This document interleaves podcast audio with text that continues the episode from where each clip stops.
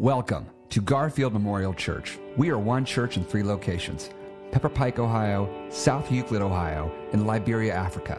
Together, we seek to widen the circle through our core values of diversity, safety, authenticity, growth, and forgiveness.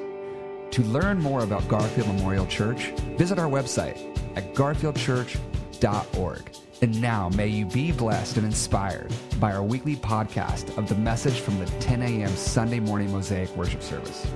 Garfield Memorial Church, widening the circle.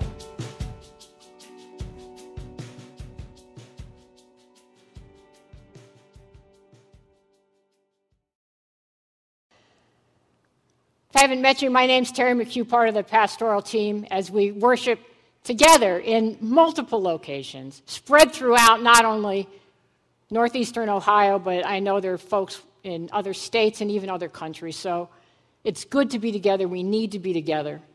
When we got those yard signs, little did we know, as we were trying to have a tangible way to help people know that they're being prayed for and give us a way, we distributed 450 yard signs to members and friends of Garfield Memorial Church during the pandemic as a time of showing love and support and grace. But little did we know that now we're facing, again, as has been talked about, the virus of racism continually popping up.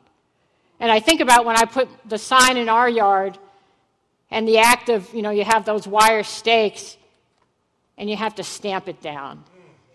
And we have to stamp down wearing, and we're going to talk about the readiness that comes from being fitted with the shoes, the gospel of peace. We have to stamp down evil and injustice, and we have to do it together. And so very often God uses tangible things to help us understand deep spiritual realities, and that's what we're looking at in this series on spiritual PPE. But before we delve into God's word, let's pause and pray, because you can't pray too much. You can never pray too much. So God, we offer ourselves now as agents of peace. Help us to let it get so deep within us that it pours out of us. Help us to stamp down, to not only stand firm, but to stand against those things those sins, our brokenness, the evil powers. Thank you for providing us spiritual PPE, spiritual armor, because without it, we're hopeless. Without it, we're helpless. But with it, we can make a stand. In your name, in Jesus' name, amen. So in this series on spiritual PPE, we've been talking about that most of us didn't even have that in our vocabulary before the pandemic, but now we are used to talking about it and seeing it, and so in this series, we've been talking about our spiritual PPE. Paul uses the language in Ephesians of the armor of God. And, we're not trying to be militaristic about this. This is an image that God uses. And if you look at the things, the breastplate of righteousness that Pastor Scott talked about, the belt of truth that Pastor Chip talked about a couple weeks ago, those things are not typical weapons, right? Truth and righteousness and peace. And so these are inward things that God wants us to put on. And I think about, our kids are grown now. We had 3 sons, Joe and I, and when we used to go to the Cleveland Museum of Art, somehow we'd always end up in the court of armor, where there were all these suits of armor from ancient times, and our kids were so fascinated by them that as if the idea of having something, it's like an exoskeleton that you could put on to protect you. And I was just reminded, we know that we need protection now more than ever. I walk a lot in our neighborhood with our German Shepherd, and I don't know whether I was amused or I didn't even know what to feel, but there was a house, it's like an ordinary house, it's not a mansion, and they had these 2 soldiers outside, on outside their little gate. I think one of them had a shield that was made out of a fireplace grate. But it just shows that people know they need protection. They know that they don't have what it takes, and so we need to lean on God for the spiritual armor. It's not armor of our own making. We have to remember that. And there's something else. We have to put it on. It's great to know about and study about and hear about and get all inspired, but we got to put it on and take it in and allow God to use it as we go through it. I went this week to the Message, which is a paraphrase of the Bible, 1 Peter 5, 8 through 11. Never has this been more true. The devil is poised to pounce and would like nothing better than to catch you napping. Keep your guard up. You're not the only ones plunged into these hard times. It's the same with Christians all over the world. So keep a firm grip on the faith. The suffering won't last forever. It won't be long before this generous God, who has great plans for us in Christ, eternal and glorious plans they are, will have you put together and on your feet for good. And so we're talking about the sandals, the shoes of peace. I don't even have to say we have never needed peace more. We need peace from fear of the pandemic. We need peace from our division, the sin of racism, the tumult and the chaos that has come into our world. So many cities have been affected. And God wants us to be in peace. And so we're talking about the shoes of the gospel of peace. And in verse 15, we heard it said, "Stand therefore and as shoes for your feet, having put on the readiness given by the gospel of peace." Notice that we're not putting peace on our feet, right? It's the readiness from the gospel of peace. And this is from the Amplified Bible, which is a little wordier, but I think it helps expand it a little bit for us.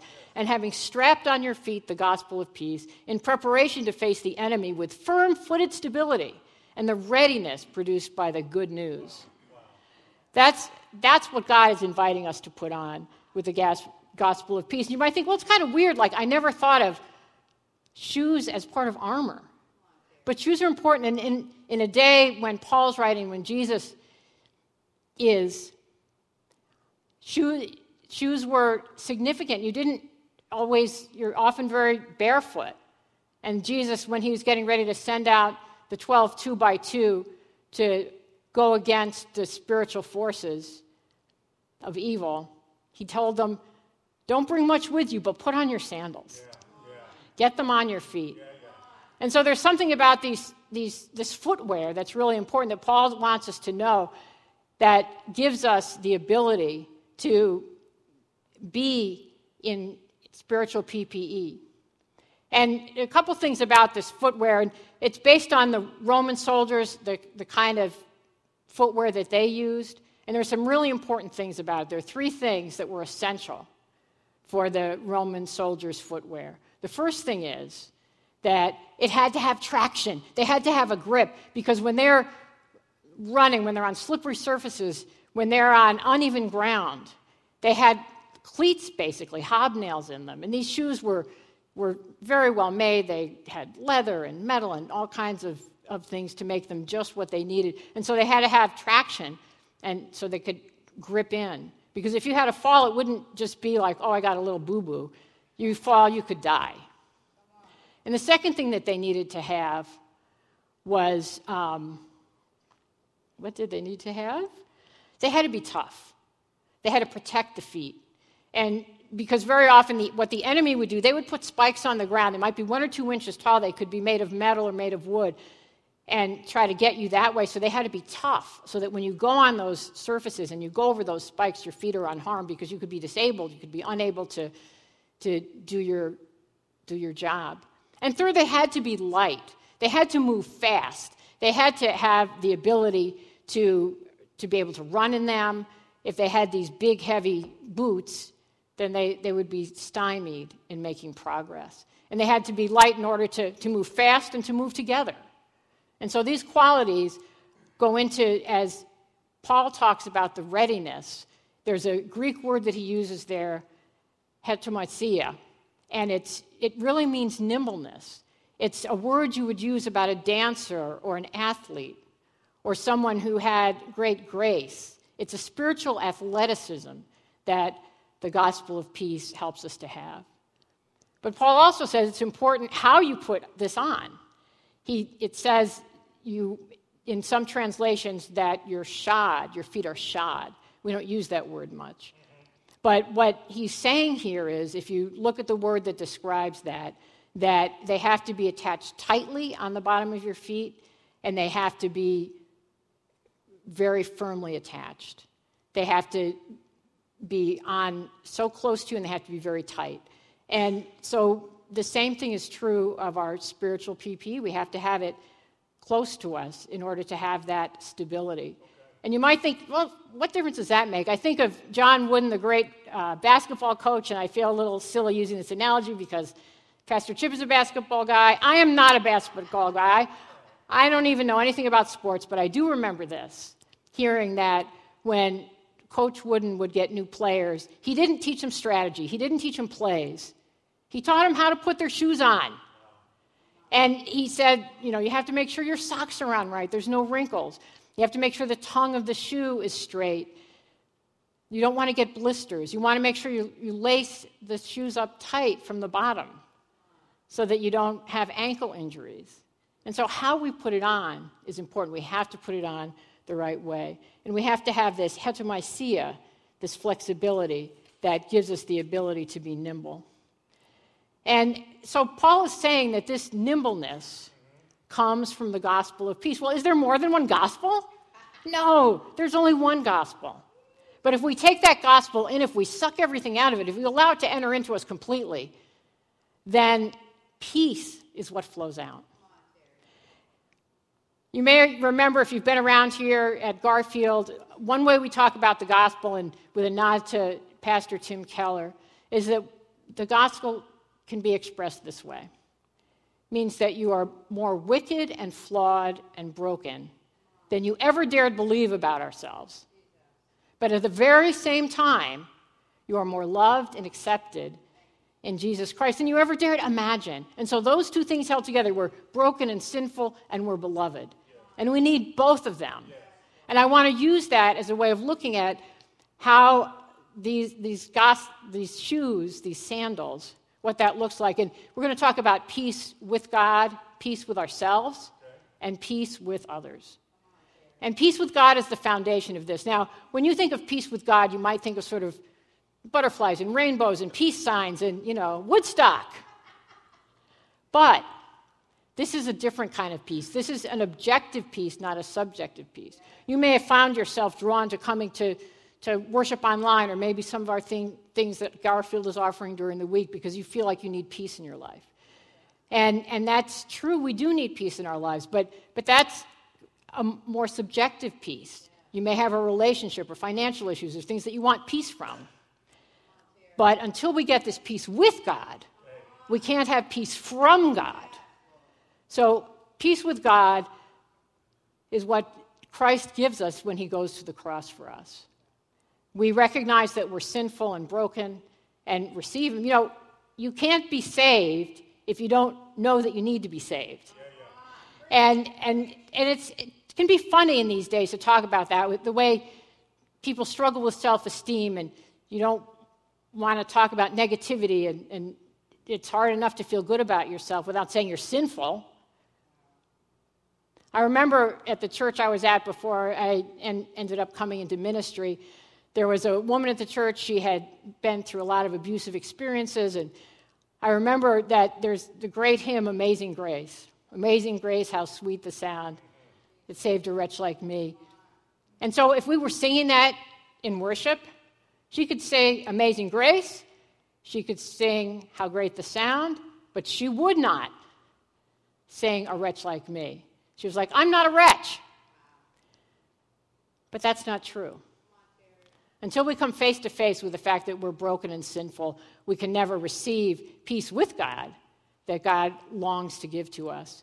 And not only do we have this sinfulness and brokenness, the Bible even says that we are enemies with God. In Romans 5, it says, while we were still enemies of God, God saved us. And that through the cross, we receive peace with God.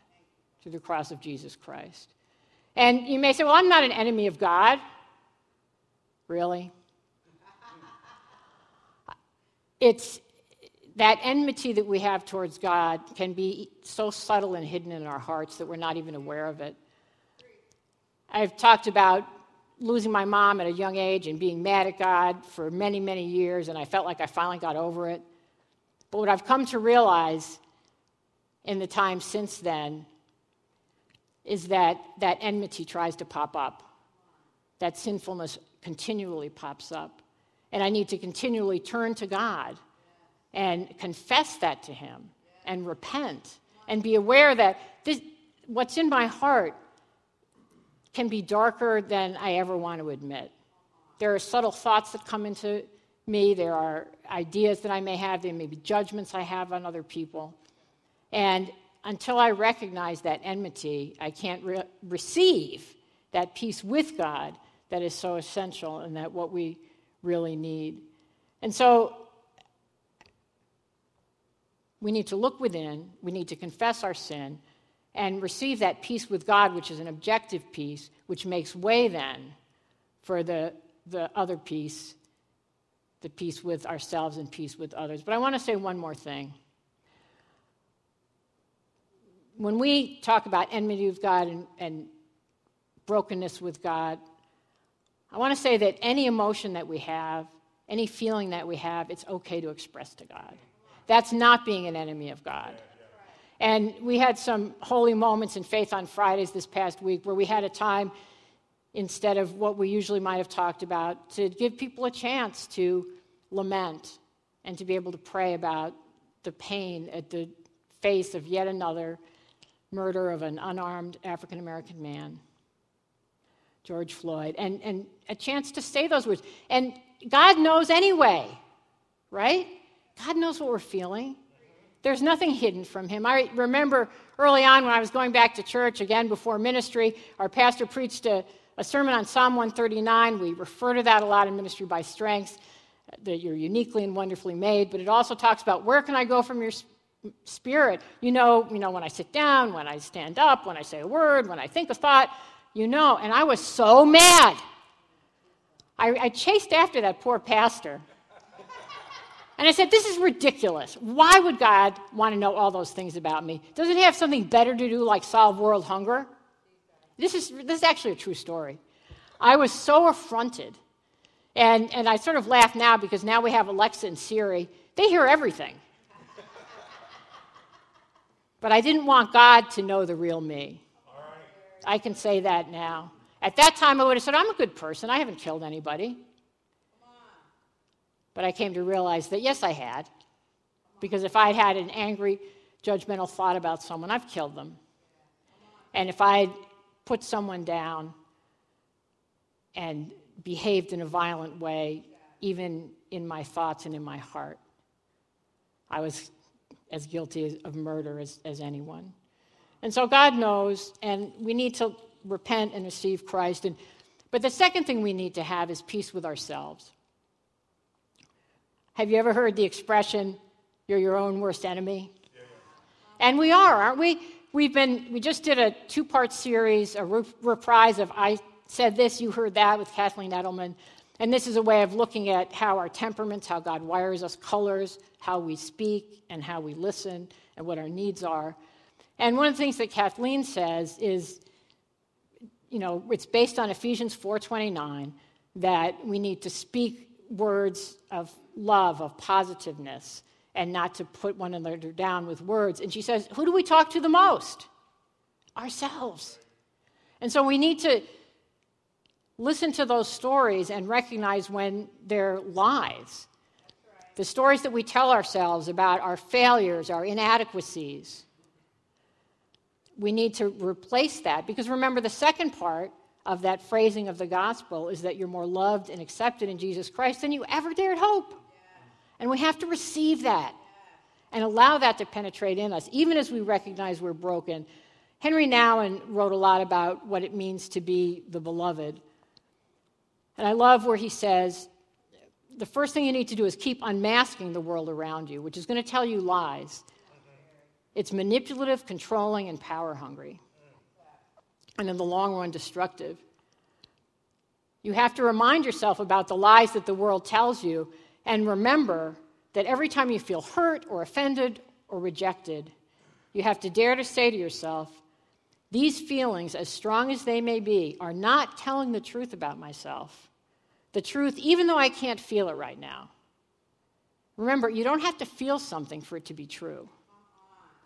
Even if I can't feel it right now, that I'm the chosen child of God, beloved. And in another Faith on Friday a couple weeks ago, we were talking, and I don't remember how it came up, but Pastor Chip reminded us of when Jesus is baptized in the Jordan and he rises up out of the water. In Matthew, Mark, and Luke, it says, the voice of God comes down and says, you are my beloved child in whom I am well pleased. And that is what God is saying to you. You are my beloved child, and in you I am well pleased. And we need to receive that love and acceptance, because if we don't, we will never have peace with others. And we will not even have peace with God, because we're going to blame other people. And we're going to project what is wrong with us and what we hate about ourselves onto other people.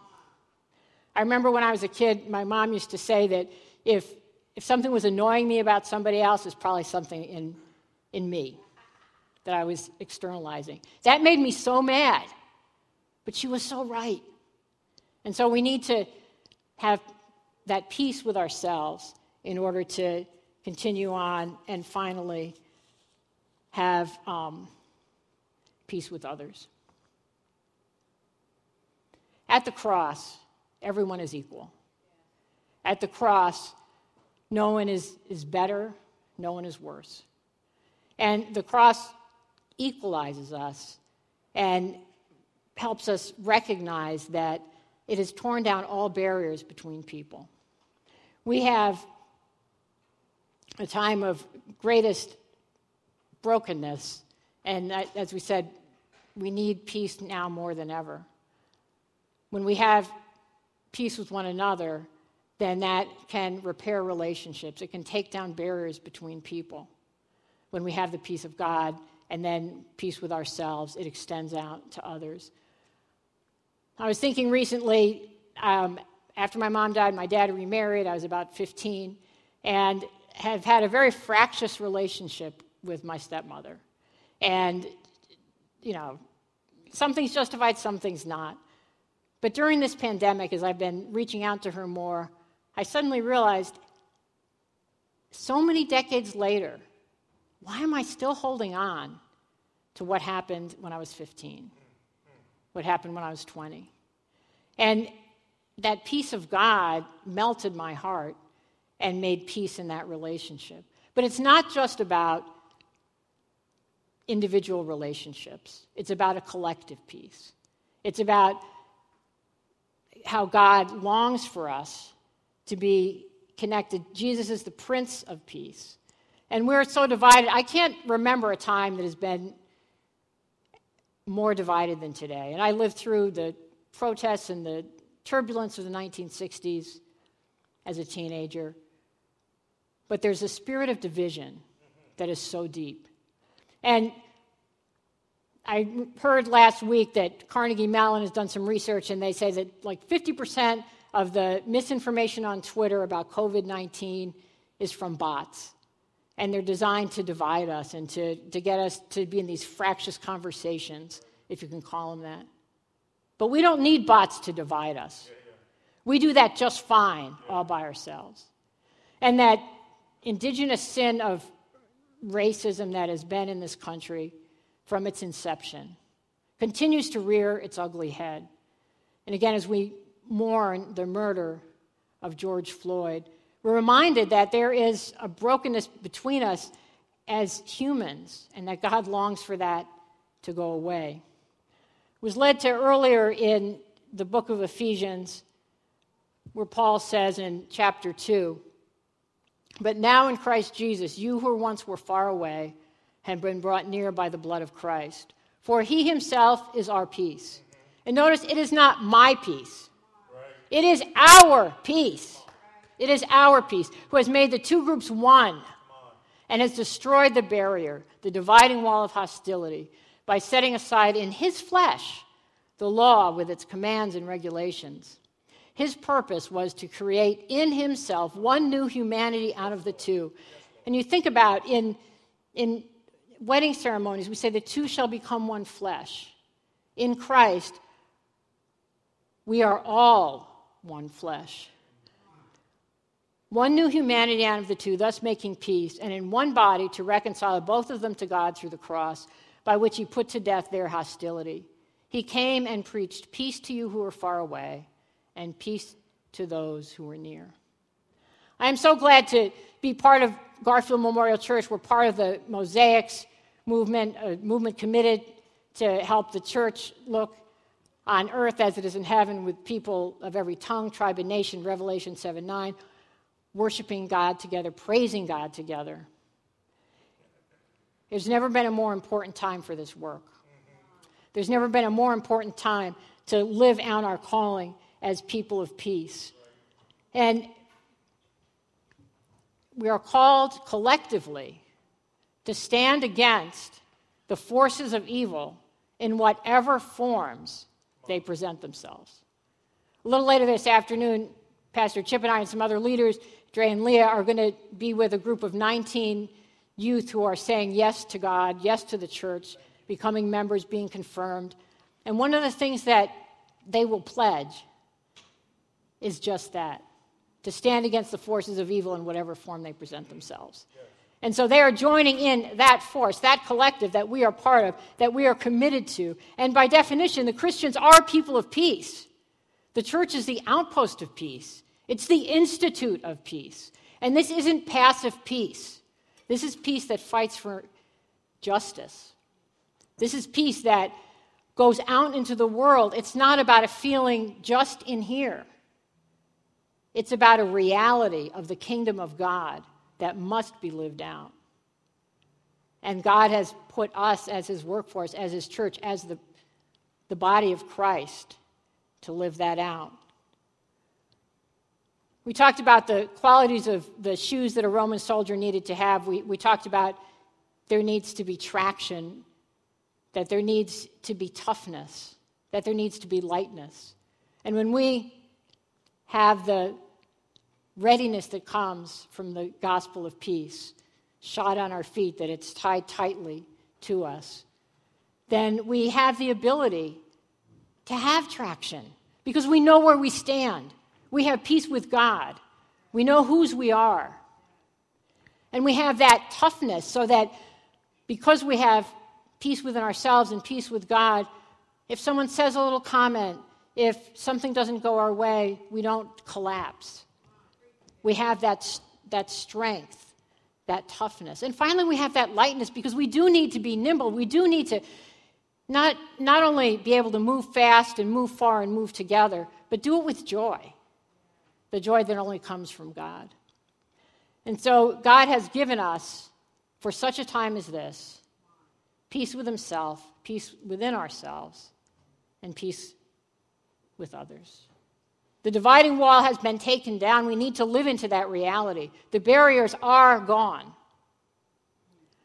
I was led this week, and before anything happened, before the murder of George Floyd, before the outbreaks of protest and rioting in our cities, to a blog that was a description of a photograph in Taylor Branch's first volume of his chronicling of the civil rights movement, Parting the Waters.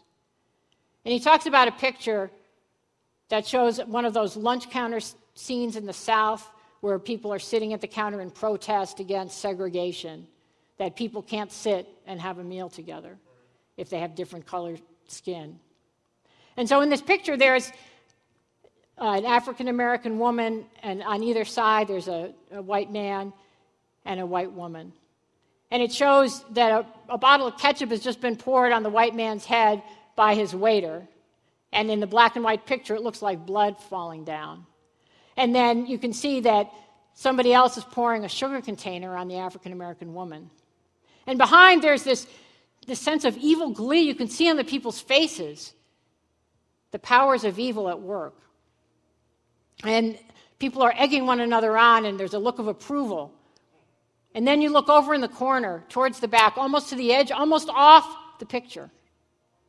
And there's a young man there, and his eyes are downcast. And he looks ashamed.